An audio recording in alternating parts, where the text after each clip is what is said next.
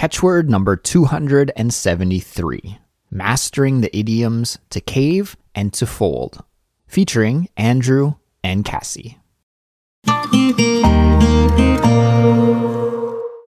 Welcome back to Catch Word Friends. Joining me today is my co host, Kassy. Hello, Kassy. How's it going? Hey, Andrew, and hey, listeners. I'm doing great. I have a day off tomorrow in the middle of the week, so feeling good.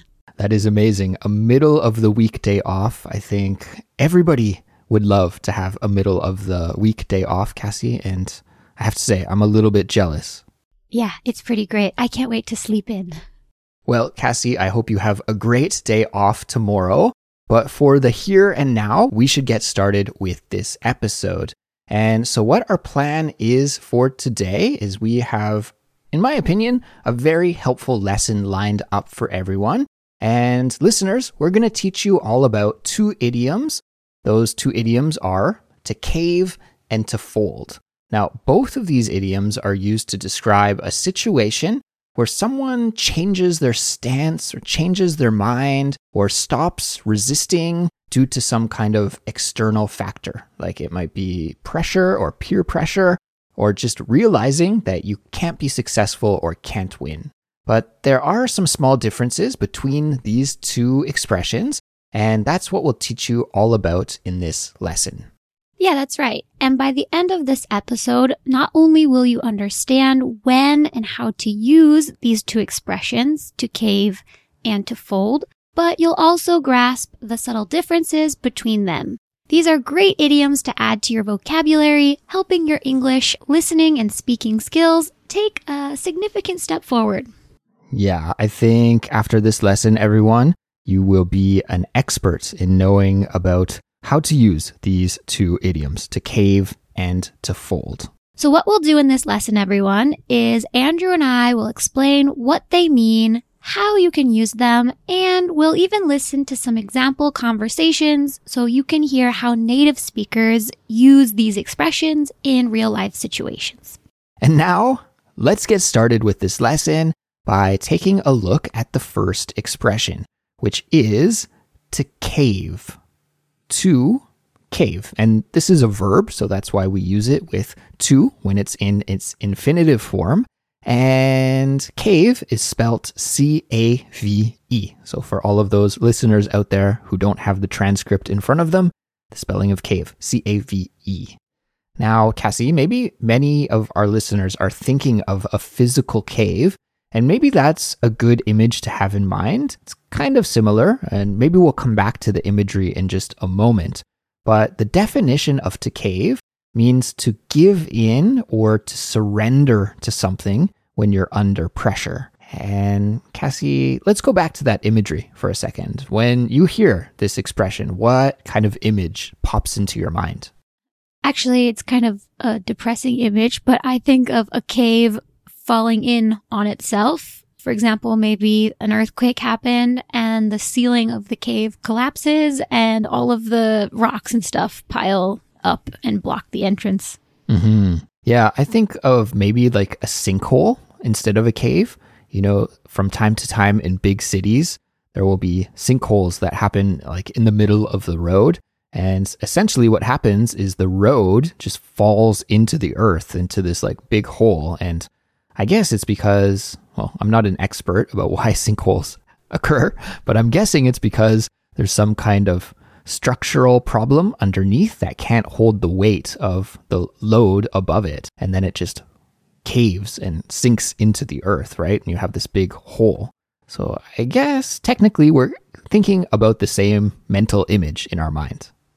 Mm-hmm. And just like a physical cave or sinkhole will fall under pressure, we usually use this expression to talk about a person's willpower or patience or plans just falling through under outside or physical pressures. Yeah, exactly. So let me give our listeners a scenario here that will kind of, I think, really easily explain this expression. So, guys, imagine you've been planning to cook a healthy meal for dinner, but your kids keep asking for pizza. And I think a lot of parents have this problem, right? They want to you know, feed their kids really healthy meals, but the kids just want to eat nuggets or pizza or something. So then, you know, the kids say, No, I don't want to eat that. And they beg you for like pizza, pizza, pizza. And then finally, you know, you're just too tired. So you say, Okay, I cave. Let's just order pizza tonight. And then, I don't know, maybe you threaten them with a healthy meal for the next day. But that would be an example of caving, right? Because your kids were complaining and pressuring you to change the meal plan. And then under that pressure, you actually did change the meal plan. So that's caving. Exactly. I think this happens a lot to people in their 20s and 30s as well at the end of the month, where they might be trying to save money until they get their next paycheck.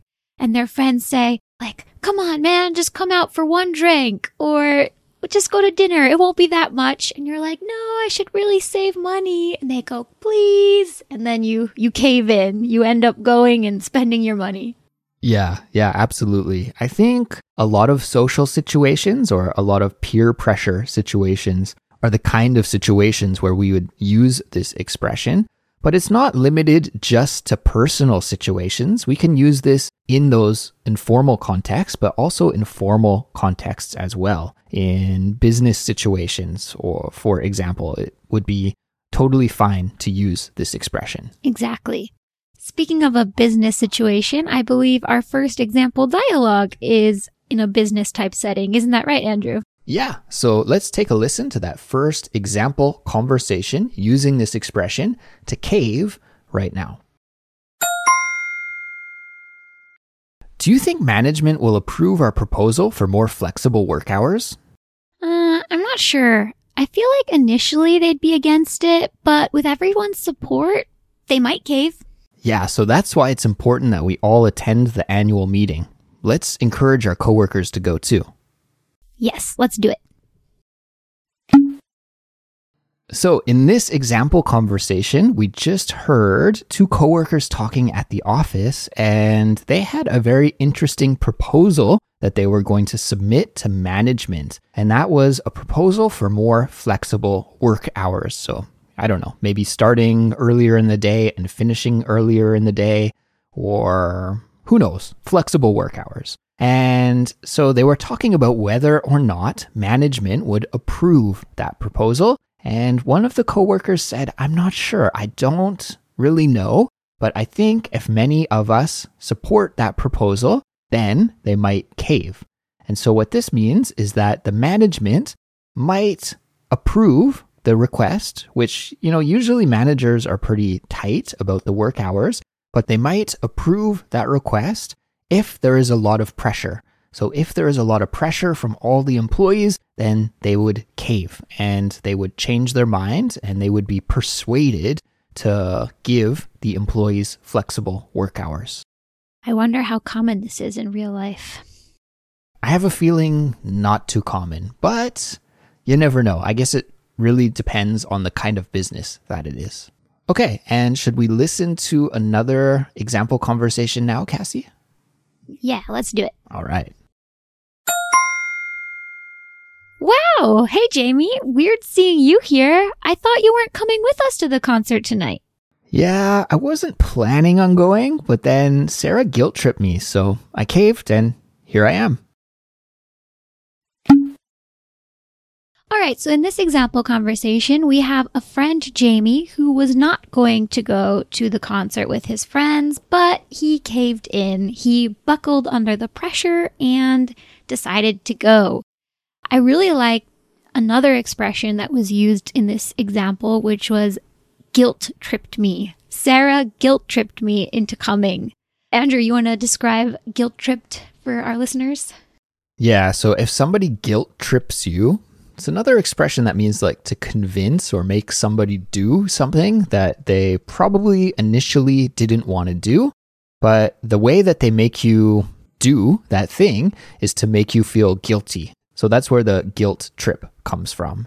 And yeah, super common expression. We use it all the time in our everyday lives and an excellent one for listeners to add to their vocabulary.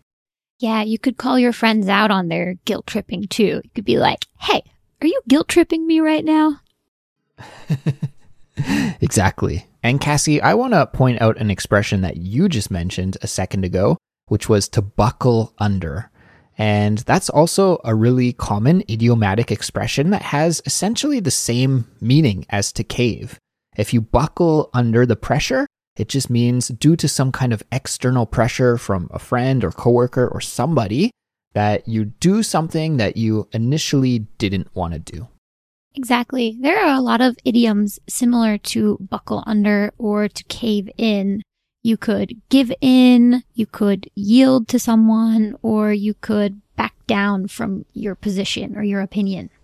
Mm-hmm. Now, one final thing before we move on to the next expression is Kassy, let's talk quickly about the difference between to cave and its phrasal verb equivalent to cave in because I feel like a lot of listeners are going to be curious about that. So, just using your native speaker intuition, do you have a kind of feeling about what the difference between to cave and to cave in is? I'm sorry to put you on the spot, but it's kind of an interesting question. Well, a physical thing usually uses cave in. So, for example, the roof caved in or the street caved in. However, a person doing a physical action, this phrasal verb, you could use caved or caved in depending on the situation. So, for instance, in that last example conversation that we heard, that character Jamie caved in and decided to go to the concert. Or you could say he caved and decided to go to the concert. Both work in this kind of situation. Well, Andrew, on that note, should we move to expression number two? Yeah, expression number two is to fold, and fold is spelt F O L D. And I think poker players are going to be familiar with this one because this expression originally does come from the game of poker. And essentially, what it means is to give up or to stop trying, especially in some kind of competitive situation. So they're kind of connected, right? Like to cave in or to cave, this is when you give up and you stop trying to resist some kind of outside pressure. However, to fold is when you just realize, like, oh, I've got no chance of being successful, or I'm never going to win this game, or something like that. And it's kind of your own self realization that makes you give up or quit. Exactly. I think you might use this expression a lot when talking about businesses as well. For example, you could say a business has folded, they've gone bankrupt. Hmm. Yeah, that's a good point. I never thought of that one, but that's exactly correct. So, yeah, when you're playing poker and you fold, it's just when you realize that you're never going to be able to win that hand of poker. So you usually just throw your cards on the table and you say fold. But we also use it, yeah, in many other situations when you just know that you won't be able to succeed. Yeah, it's better to quit while you're ahead. Exactly. And Kassy, I've got another scenario here that I've prepared that I will share with you that I think will explain it very well. So, listeners and Kassy too, I want you to imagine in your house that you're trying to assemble a piece of furniture using really confusing instructions. And I think many of us have had this experience where maybe you go to IKEA or some kind of store like that and you buy a shelf and you think it's going to be easy to assemble and it turns out that it's really difficult. So you struggle for a few hours and then you decide to just say to your partner or your roommate or somebody, you know, I think I'm going to fold on this one and maybe hire someone to assemble it because you just realize that it's too difficult for you to actually figure out how to assemble that piece of furniture. Yeah, exactly. You can either keep going and risk your marriage and happiness or fold and hire somebody else to do it. Exactly. So, with that being said, I think we're ready to move on to the example conversations. So, let's take a listen to the first one now. I've been trying to fix this old clock for weeks, but it just keeps stopping. Man, sounds tough. Are you going to fold and get a new one? I think so. It's just not worth the hassle anymore. Okay, let's break this example conversation down. So we hear two friends talking, and one of the friends, I guess, is kind of like a guy who likes to tinker. And tinker means to you know, fix and play with machines. And so he's been trying to fix an old clock. It sounds like he gets it running and gets it working, but then it breaks quickly again. So his friend asks him, Are you going to fold and get a new one? And here, fold just means quit, right? Are you going to quit and just buy a new clock? Like, why are you investing all of this time and effort into trying to fix an old clock that just keeps breaking? So, in response to that, he says, Yeah, I think so. It's just not worth the time and trouble anymore. Yeah, that's exactly right, Andrew. But let's listen to another example to get another perspective. Yeah, okay. So here we go with example number two. I've been studying for the chemistry exam forever, but it's really hard. So, are you thinking you're just going to fold and drop the class? You know, I'm considering it. Maybe I'll take it next semester with a different professor. All right, in this example conversation, one person is really struggling in their chemistry class and she's considering whether or not she wants to fold and drop the class. Does she want to cut her losses and try again next semester, or does she want to keep pushing through and try to pass the difficult chemistry exam? Exactly. Kassy, before we wrap this episode up, I do have a couple of similar expressions that I would like to share with our listeners that are very similar in meaning to to fold. And one is a really fun idiom, actually. It's to throw in the towel, to throw in the towel. And this just means give up or quit. And I think originally it comes from boxing. Like if you were a boxing coach and your boxer was like getting really beat up in a match and you wanted to stop the fight and save your boxer, then you could throw a white towel into the boxing ring. And in that situation, the ref would stop the fight.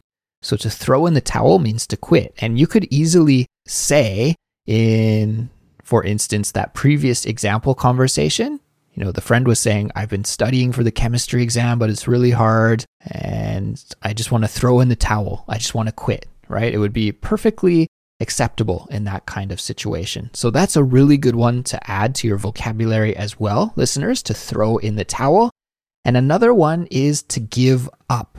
And the reason why I wanted to focus on give up is because both to fold and to cave have give equivalents.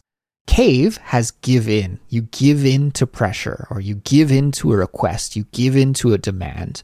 Whereas with to fold, you give up. And yeah, I thought that was interesting. They both have those weird phrasal verbs that I think are really difficult for many learners to understand because it has nothing to do really with giving, like giving a present or giving a gift, right? Instead, give in means to fold to some kind of external pressure, and give up means to quit. Yes, exactly. Well, everybody, that brings us to the end of this episode. So thank you for tuning in and congratulations for completing another English lesson with us. Amazing job. Just to recap, we learned two expressions today. The first expression was to cave, and the second expression was to fold. If you're looking to connect with like minded English learners and dive deeper into the discussions about what you hear on Culips, then I have good news for you. We have a Discord server, and it's an active online community where you can connect and communicate with Culips listeners from around the world who are as passionate as you are about improving your English fluency. Plus, it's free. So, to join, just follow the link in the description for this episode, and we'll be continuing our conversation about this episode on the Discord. So, we'll see you over on the server. Take care, and we'll talk to you next time when we're back with another brand new episode. Bye bye. See ya. That brings us to the end of this lesson. Talk to you next time. Bye.